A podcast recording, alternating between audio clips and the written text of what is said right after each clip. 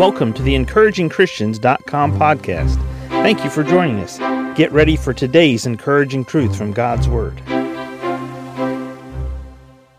Some time back, I had the opportunity to ride on an airplane, and the plane that I was on and my ticketing, uh, when I got up to the counter, the lady said, as I went to board, You know, we have room for one more person in first class, and um, we can exchange your ticket for a first class ticket. I said, That's great, wonderful. So I got to ride first class, and it was pretty neat for me, uh, something I didn't usually do. And the seat that I was in was right next to somebody who was a life insurance salesperson. We got to talking just a little bit, and the gentleman and I were talking, and he told me that, you know, he sold life insurance. And I asked him, I said, So, what if I could sell you a life insurance policy that was guaranteed to pay out anytime you needed it? And of course, I then proceeded to share with him what God has to say about life insurance.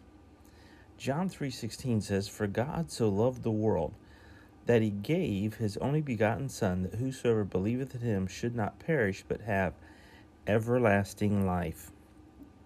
Everlasting life. Life insurance.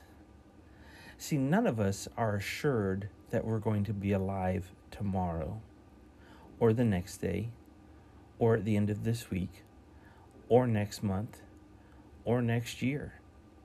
We are not assured of anything except for right now. However, for eternity, we can either spend eternity separated from God and experiencing eternal death in a place called hell, the lake of fire, or we can have eternal life. Wouldn't you like to have a life insurance policy that was guaranteed to pay out. It's called eternal life for a reason. It's life with God in heaven, a place that He prepared for us, those of us that are made in His image. If you will simply trust Jesus Christ as your Savior. Again, God loved you so much that he gave his only begotten Son, that if you would believe in him, you would not perish, but you would have everlasting life. God offers to you eternal life. It's simple. Do you trust that what Jesus Christ did on the cross 2,000 years ago when he shed his blood, he gave his life on the cross, was buried, and three days later rose again from the grave? Do you trust that that was sufficient to give you eternal life if you will trust in his finished work on the cross. See, the thing is, God has given us this life insurance policy for eternal life, but not everybody cashes in on the policy. That's why he said that whosoever believeth in him should not perish, but have everlasting life. Wouldn't you like to place your faith in Jesus Christ right now? Wouldn't you like to know I am 100% sure that if I died tomorrow, next week, next month, next year, 10 years from now, I know that I'm going to heaven with God forever. It's as simple as simply telling God, Dear God, I know I'm a sinner. I don't deserve heaven. I deserve hell because of all of the sinful things that I've done.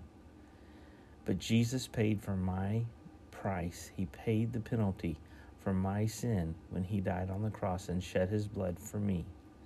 It's based on what He did for me on the cross and rose again, conquering sin, death, and hell from the grave, that I ask you now to forgive me and give me eternal life. Give me the life insurance policy for eternity. In Jesus' name, amen.